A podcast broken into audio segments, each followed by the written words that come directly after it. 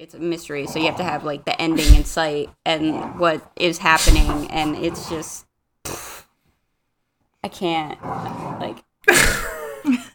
Sorry, I'm trying to listen to you. Can you hear my dogs in the background? yeah, yeah, yeah, Yeah. That's all I can hear. They're having a great time. they are. I love it. But yes, to whatever you were saying.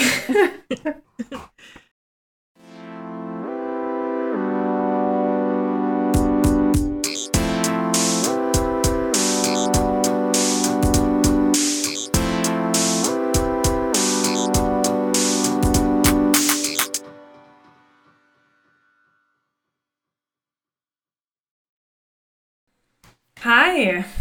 Hi, everyone. How's it going? Hi. I'm here. Welcome to our second book uh, podcast. Um, this month, we we can, we say month, but we're not really doing it by month. So this book, well, book number two, is if we were if we were villains by ML Rio, and Rose is holding it up. If you're watching the video. Um, and we just read the first act, which is uh, 79 pages in the actual book, I think, and on certain e readers, that's different. But the first act, so that is what we are discussing today. Indeed. I Yeah. I know that it's a murder mystery, especially because of the prologue. So the whole time that I'm reading this, I have like this anxiety trying to figure out who's gonna die and like which character that I'm falling in love with is gonna die. And mm-hmm. this whole time, like in certain scenes when it starts getting like especially the end of the act, which I'm sure we'll get to, when it starts getting a little chaotic. I'm like, oh, is somebody gonna die? Oh no, is this gonna be where they? And like this whole time, there's just this like suspense, be- and it's stressful, but I'm also really mm-hmm. enjoying it. Yeah, same. For sure. There's I do definitely have been to a say- few parts where I was like, this is it. This is what we're going to find out. And Yeah. if it's the person that I think it's gonna be, well, there's two people I think it might be. I for One of them I'm gonna idea. be upset, and the other one I'm not gonna be upset. Well, who just say who? Who are you thinking? if it's James, I'm gonna cry because I think I am in love with James. And then Agreed. if it's if it's Richard, I'm gonna be Nobody like, will yes, care. fucking kill him. Yeah, Uh, for sure. Which is why it probably won't be Richard, because like he would, he's gonna be the easy suspect. yeah, but I think it could be Richard because I think James might do it, and then like. Who else would Oliver go to jail for other than James, you know? Oliver goes Meredith. to jail. Yeah, he's the one in the prologue that was he's in the jail. Oh, right. I think he'd go to jail for Meredith. I think Mm. so too. Yeah. I don't know. I don't know. That's And right. I Meredith should have is gone back dating to reread the Richard. prologue. I know, but she's. I th- I don't I think it's gonna be James and James and Richard, the conflict there. Yeah. I Mm-hmm. don't know. I don't know. I do have to say though, the one thing that surprises me because it is like a murder mystery is I thought we would have gotten some breadcrumbs by now. I thought we would have gotten like some just like a little bit or like uh, a flashback to the murder or like just like something to kind of I mean, obviously yeah, we know Oliver's in jail, but I don't know. I just I like this whole time I've kind of been expecting like some sort of little I don't know, breadcrumb. I think we are getting breadcrumbs, and that's what most of my highlights are. I think the mm. characters that the players are being cast as and the lines that they are giving us are actually some breadcrumbs. Like I marked Yeah. um uh, da, da, da, da.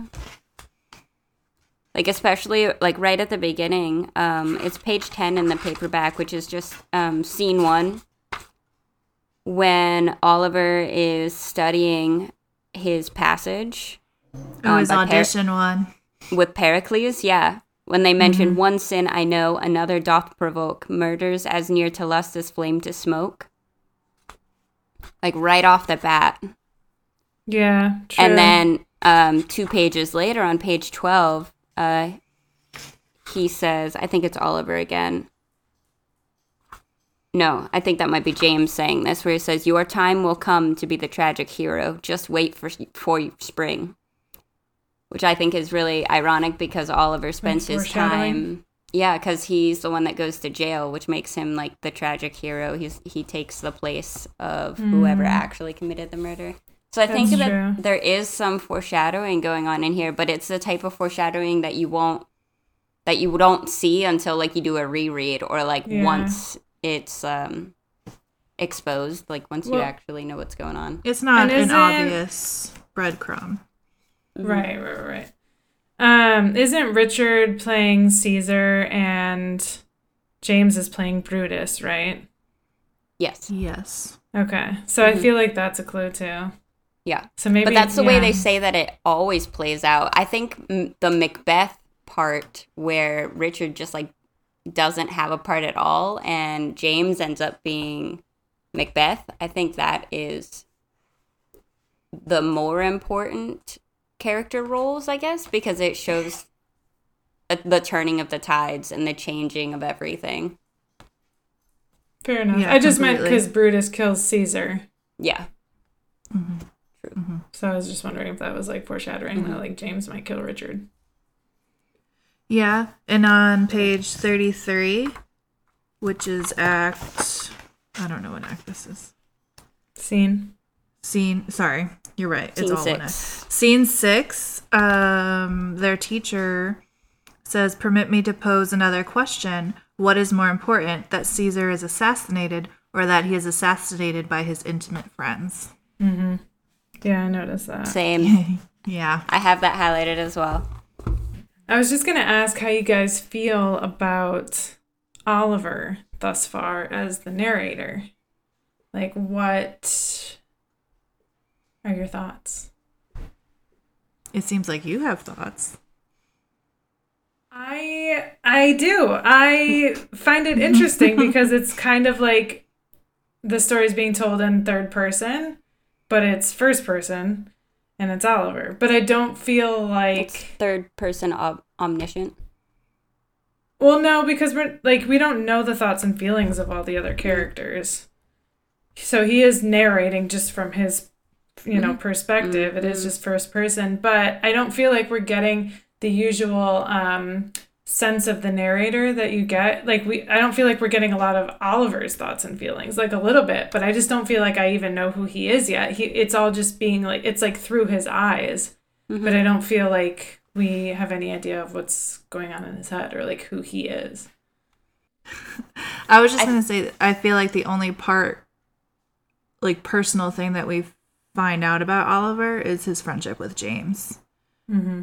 I feel like that's the only, um, I don't know, intimate part of his life that we know about. I think that also just might be because partly because of how Oliver sees himself as a like side character. Like he, he's not important. His thoughts and feelings aren't important. He's just there to be like the supporting character, which I think is really interesting that he is the narrator, which makes him like the most important person in this story when he is the supporting character in like his own story. Mm-hmm. Yeah, that's true. Yeah, that yeah, I like what you said about the fact that he's like the side character or whatever. Mhm. I mean, that kind of makes sense that he's not putting himself in the forefront of the story. I just it's interesting because you don't read a lot of like first person uh, narratives like that. Mm-hmm.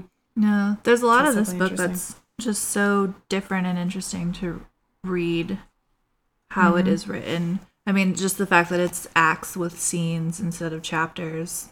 And it's, you know, even some parts where they're not necessarily because we have some excerpts of the play in there, right? Which is cool. But we also have other areas where they're having dialogue, but it's written like it would be in a play with like name name, name, name, name. I think it's so cool just how she decided to write. How it's like a uh, blend. Yeah, yeah. Yeah, I agree. I noticed that as well with some of the prose, um, where it's not just like every line half inch indented.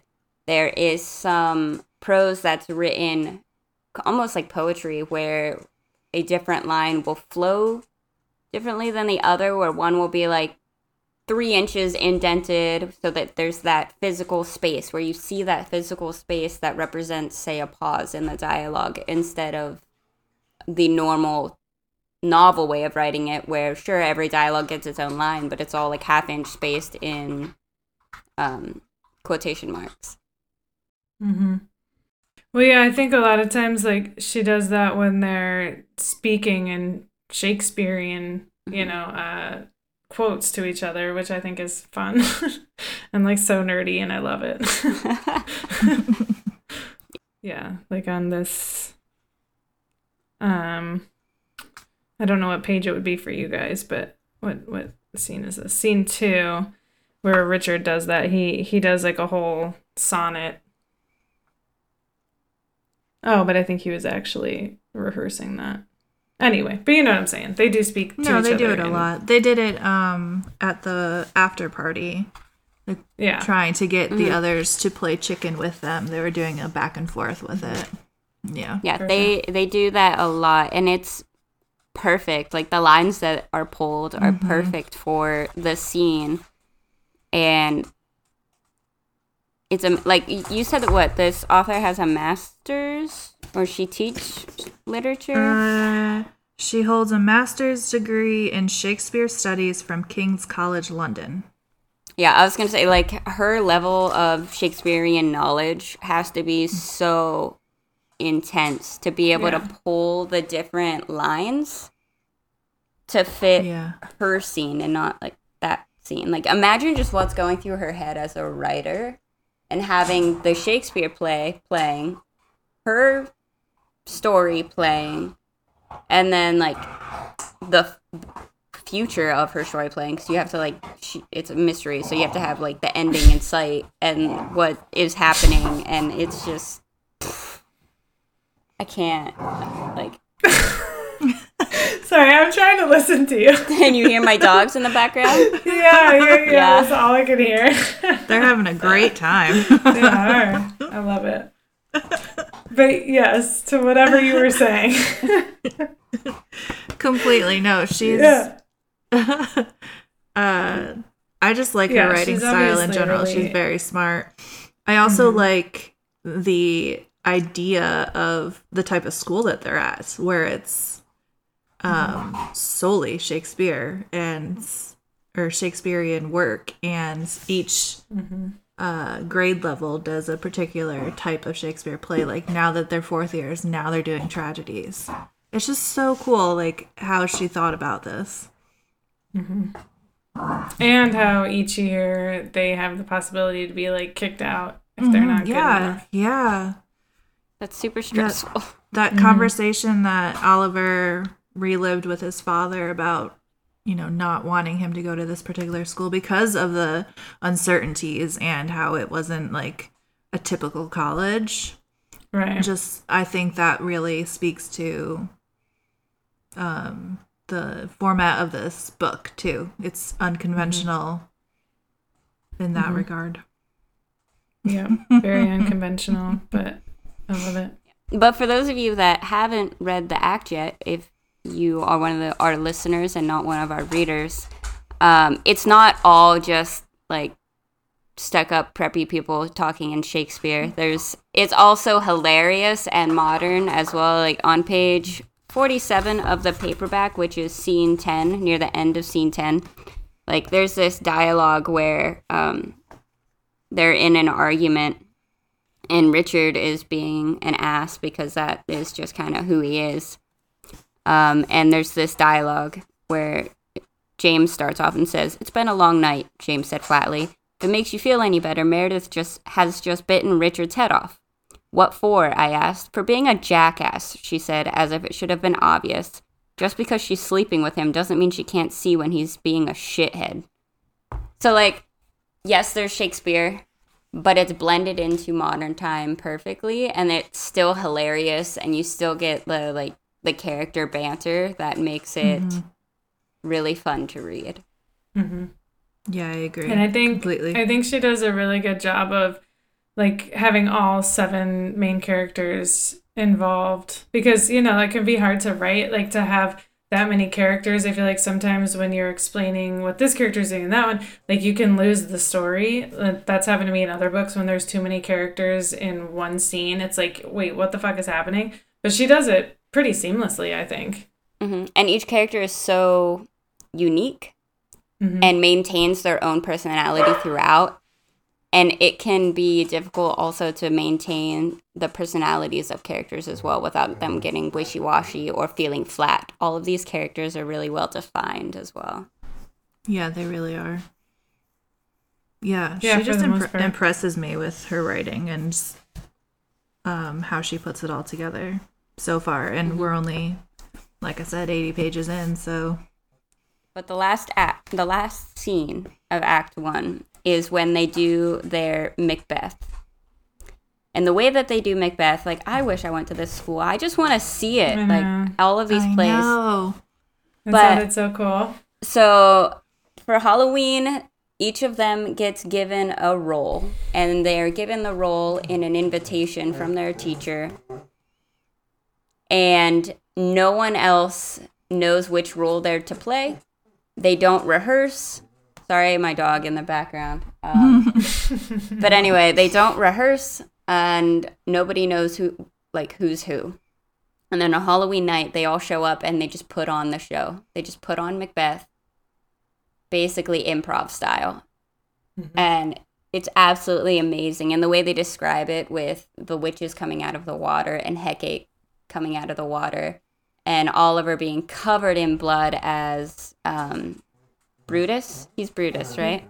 No, that's Uh, yeah, That's- not in Macbeth. Ban- Banquio? Banqui- Bonchio. who is it? That's the one. Brutus is yeah, Caesar. something like that. Um, and the play itself is absolutely amazing, the way that they go about it. But then the after party of the play happens. And this is where my anxiety like just skyrocketed.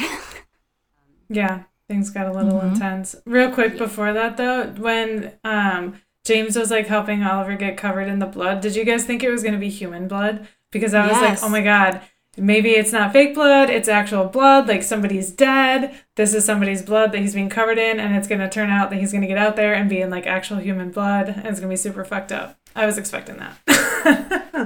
I didn't even think about that, but that would have been a, such a s- stressful way for them to like find the dead person just to like That's what I'm saying. have Oliver be covered in their blood. Oh my god. I know. That's what I thought was happening. I was like Oh. waiting for it, oh. but then it didn't come to fruition. I was like, oh. I didn't even think about that. I would have been like, if that had happened, I probably would have just like screamed. Like that would have been fucking crazy. Oh yeah, I thought that's what was gonna happen to you. My anxiety was going up and up and up and up. I'm like, here it is, here it is. We're gonna find out who's dead. Like I thought maybe at that point, I thought Richard was dead. Because Me too, that it because was he's his like, blood. "Where's Uh-huh. Richard?" That's what I thought too. Yeah, yeah, yeah. Mhm. But then Richard was there, so I didn't think about that at all. Oh my god. yeah, But that's not what happens. But that, that that's not what happens. That's not what happened. no, no, no. But then uh, things get a little crazy when they're playing chicken. Yeah, so they're playing chicken in the pool, and I thought Alexander was just gonna drown because he's drunk and dumb. Like I thought he was just gonna drown. I thought that was just gonna be it. Uh, and then Oliver and Meredith go in, and they start playing chicken, and then I was like, "Fuck, it's gonna be Meredith, or one of them are gonna is gonna die." And then James. I really hope James isn't the one that dies. I like him. James and Richard get in a fight. He shoves him in a James' face, yeah, under the water. And everyone literally has to like jump on top of him to get him to mm-hmm. stop. Yeah. Like I you just have to read this scene. Like even if you're not reading this book with us, like just this scene itself is just so crazy. and it's hard to describe it without like with the same intensity that it's written to. For sure.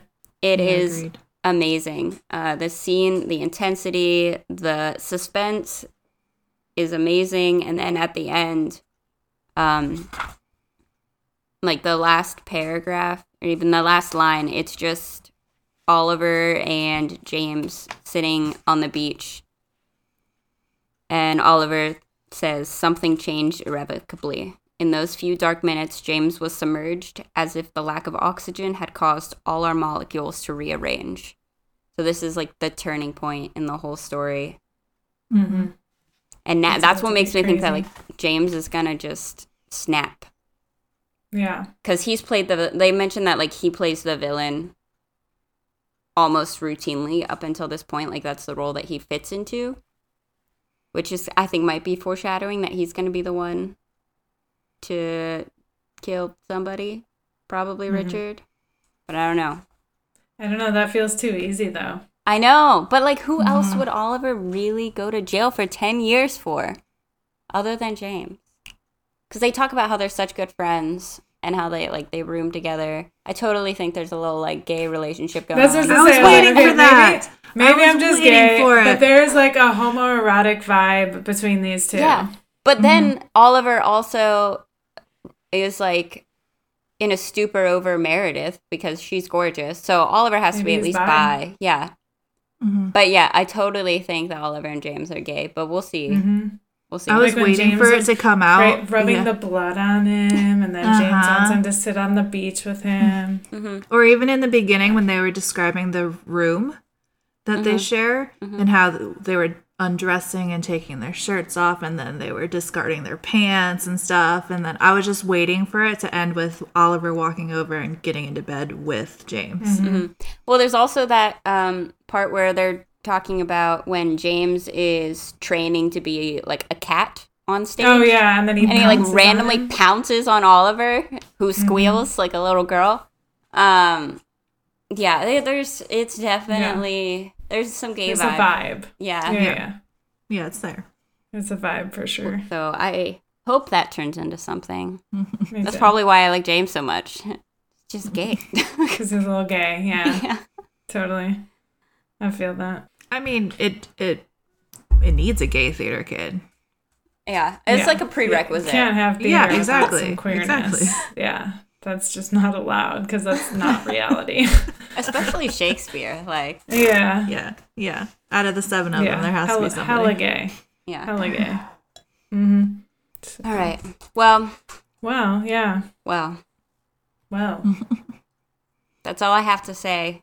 There, I wrote, I took a lot of notes. I did a lot of highlighting, but it was all just like dumb. Well, not dumb stuff, but things like this looks amazing. I wish I could see this in real life, or like highlighting lines that I liked. Mm-hmm. Um, Yeah, I didn't take a lot of notes, and it doesn't mean I didn't like what I was reading. I just I took a couple notes that I thought were foreshadowing, and then the rest of the time I was just enjoying enjoying it. yeah. Yeah. I was Same. ready. At, like I had my tabs ready at the points where I was like, "We're gonna find out who died," and I was like prepared. Like the blood scene, I was like, "Here we go, here we go," and then I would put the tab down because we wouldn't find out. right exactly. But it's definitely got me wanting to um did i tell you about those the no fear shakespeare books where it's like on one side you have the shakespeare play and then the other side it's like modern translation? Um i've been wanting to get those but like now as i'm reading this i'm like okay i really need to order those because i really want to like dive into those Yeah. Yeah, I Rose thought. and Of, I were talking about that at work the other day that Yeah. we needed Yeah. to get Caesar. yeah, I was For talking sure. about buying Julius Caesar, but I don't. I just don't Yeah. have time right now to read it. I don't have time to do. i know i don't really anything. either but at some someday at some point Mm-hmm. Because I have a book of Shakespeare's sonnets, and like I really enjoy that. But now I need to dive into the the uh, actual plays. I don't have I- anything more on if we were villains. I'm just excited to keep going. Yeah, I'm excited Yeah, to keep same. going as well. Um, so what we're going to do is, I know that we just started this book, If We Were Villains. However, uh, I have had some feedback from people who listen to our podcast that they wish we put out um, our like next book sooner, so that they would have time to get it from the library. Uh, so today, which is our first podcast for this book, our April book, we're going to give you the five choices for our May book. Hopefully, we can reach a decision and give you uh, the announcement Soon. two weeks or more um, before we would start two it so that you'll have time to get the book. Yeah. Um, but yeah, but what's cool about this next pick is we decided to do a nonfiction, so all of our choices are nonfiction. Mm-hmm. Switching it up. Mm-hmm. Indeed. Got to get a little nonfic in there Mm-hmm. every so often.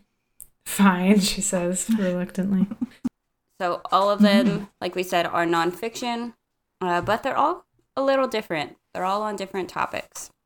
So the first one, Pandora's Jar, by Natalie Haynes. I'm just going to read the synopsis that is on the back here. The tellers of Greek myths, historically men, have routinely sidelined the female characters.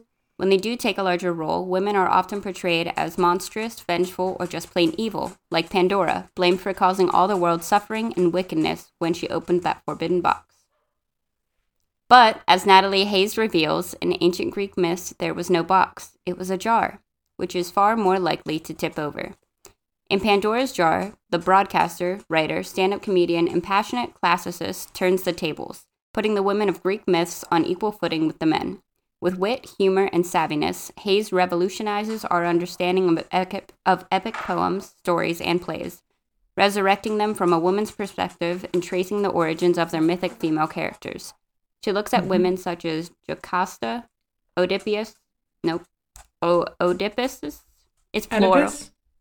I don't know, but it's also Is it O E O E? Uh, Oedip- Oedipus.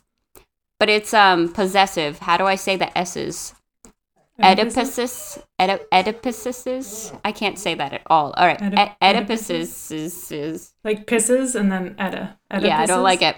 Um, Oedipus's mother turned lover and wife turned fruity and sticking point. At once the cleverest person in the story and yet often unnoticed. She considers Helen of Troy, whose marriage to Paris caused the Trojan War, as somewhat uneven response to her decision to leave her husband for another man. She demonstrates how the vilified Medea was like an ancient Beyonce, getting her revenge on the man who hurt and betrayed her, if by extreme measures. And she turns her eye to Medusa, the original monstered woman, who had her hair turned to snakes as punishment for being raped. Pandora's Jar brings nuance and care to millennia old myths and legends and asks the question why are we so quick to villainize these women in the first place and so eager to accept the stories we've been told? Medusa's hair turned to snakes after she was raped. Yeah. Yep. I didn't. I know did that. not know that. Really? I did not know Uh-huh. that that was the story. And then so then she became this terrible monster all because she was fucking raped. That makes me really upset. That makes. But me really fucking angry. but there's angry. also a spin on it that um she was given that power to be able to get her revenge as well. So it was a Yeah. punishment, but also was um I don't know what word I'm looking for. Empowering. Yes, I guess. It was kind of like a gift given with the perception of punishment for the men, if that makes sense. I don't know how to explain what I'm trying to say. I understand what you're trying to say. I'm just trying to think how I feel about it. Mm, Like yeah. like I guess, but like she shouldn't have to, you know, I don't know. Yeah, anyway, there's a, there's a whole thing. But that book sounds very interesting and it's definitely It something I want to read. Yeah. All right, next one. What's next on the docket? Women, who, run, with, with the wolves. Mhm. This is Amy's pick. Yeah, you want to my pull up the synopsis, Amy? Yeah. Okay, so Women Who Run with Wolves by Clarissa Pinkola Estes. Um, the synopsis is this Within every woman, there lives a powerful force filled with good instincts, passionate creativity, and ageless knowing. She is the wild woman who represents the instinctual nature of women, but she is an endangered species. For though the gifts of wildish nature belong to us at birth, society's attempt to civilize us into rigid roles has muffled the deep, life giving messages of our own souls. In Women Who Run with the Wolves, Dr. Clarissa Pinkola Estes unfolds rich intercultural myths, fairy tales, folk tales, and stories, many from her own traditions, in order to help women reconnect with the fierce, healthy, visionary attributes of this instinctual nature. Through the stories and commentaries in this remarkable book, we retrieve, examine, love, and understand the wild woman and hold her against our deep psyches as one who is both magic and medicine. And then it says Dr. Estes has created a new lexicon for describing the female psyche. Fertile and life giving, it is a psychology of women in the truest sense, a knowing of the soul. That one sounds interesting too. Yeah, Yeah, for does. sure.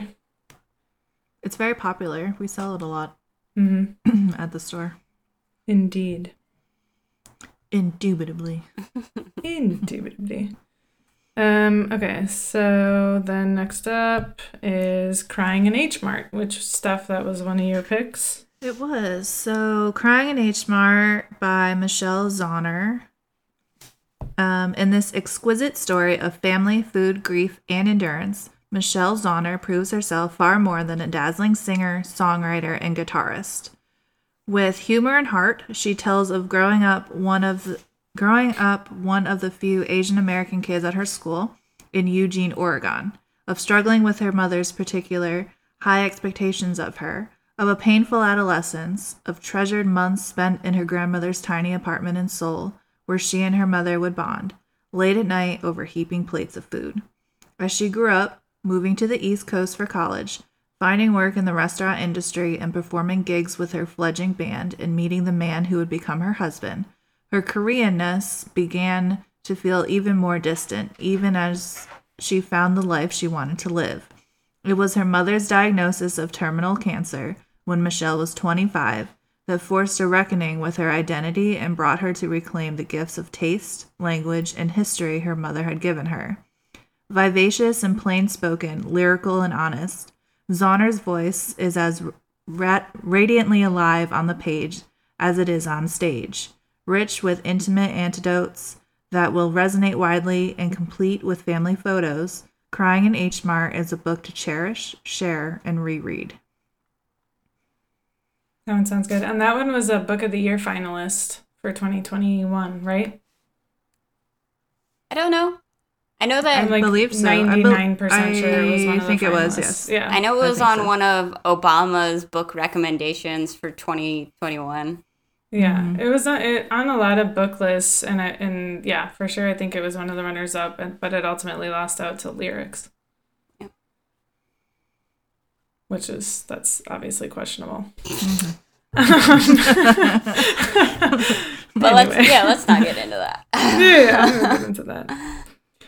Um, okay, next up is Somebody's Daughter, um, a memoir by Ashley C. Ford.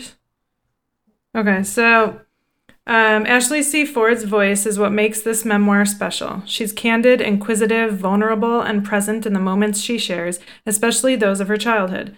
From the absence of, the, of her father and the shocking revelation of his incarceration to the grandmother she adored and the men who both protected and hurt her, Somebody's Daughter shows how people and the critical moments, both big and small, can become hardwired into our lives and affect the way we react to and experience the world.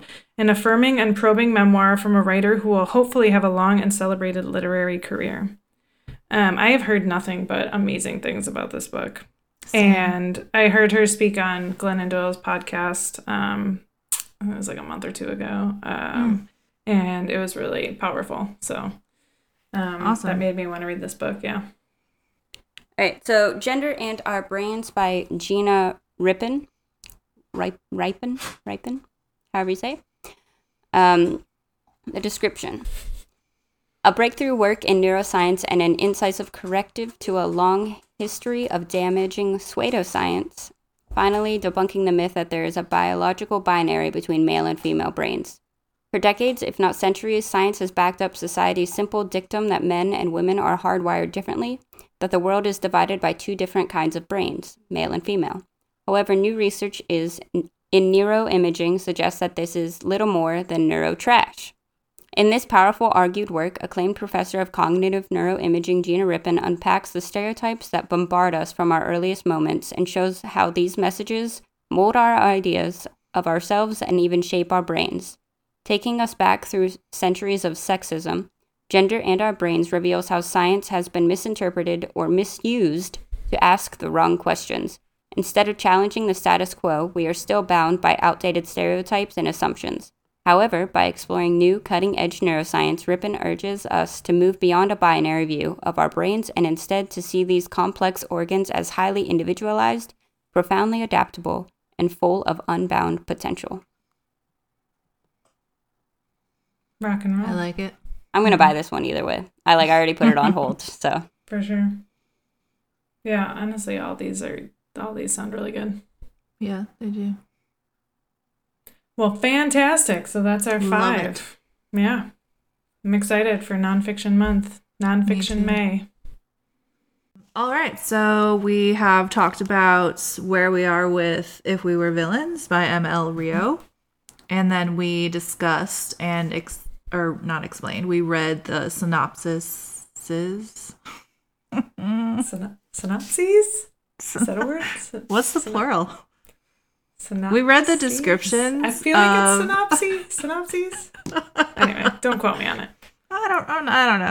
Um, I'll look it up. Anyways, we we read the descriptions of the five books that we are thinking about reading for nonfiction May. It's a thing now. We're calling it nonfiction May. Nonfiction May, yeah. yep, nonfiction May. Um, so we will have that on our Discord if you would like to vote for them. I think we'll have a link below this video. Yes, is that how that works? Yes. Um, yeah. So I guess that's it, guys. And we'll see you back here next week. Yeah. Bye. Bye, Okay. All right, everyone, have a good night.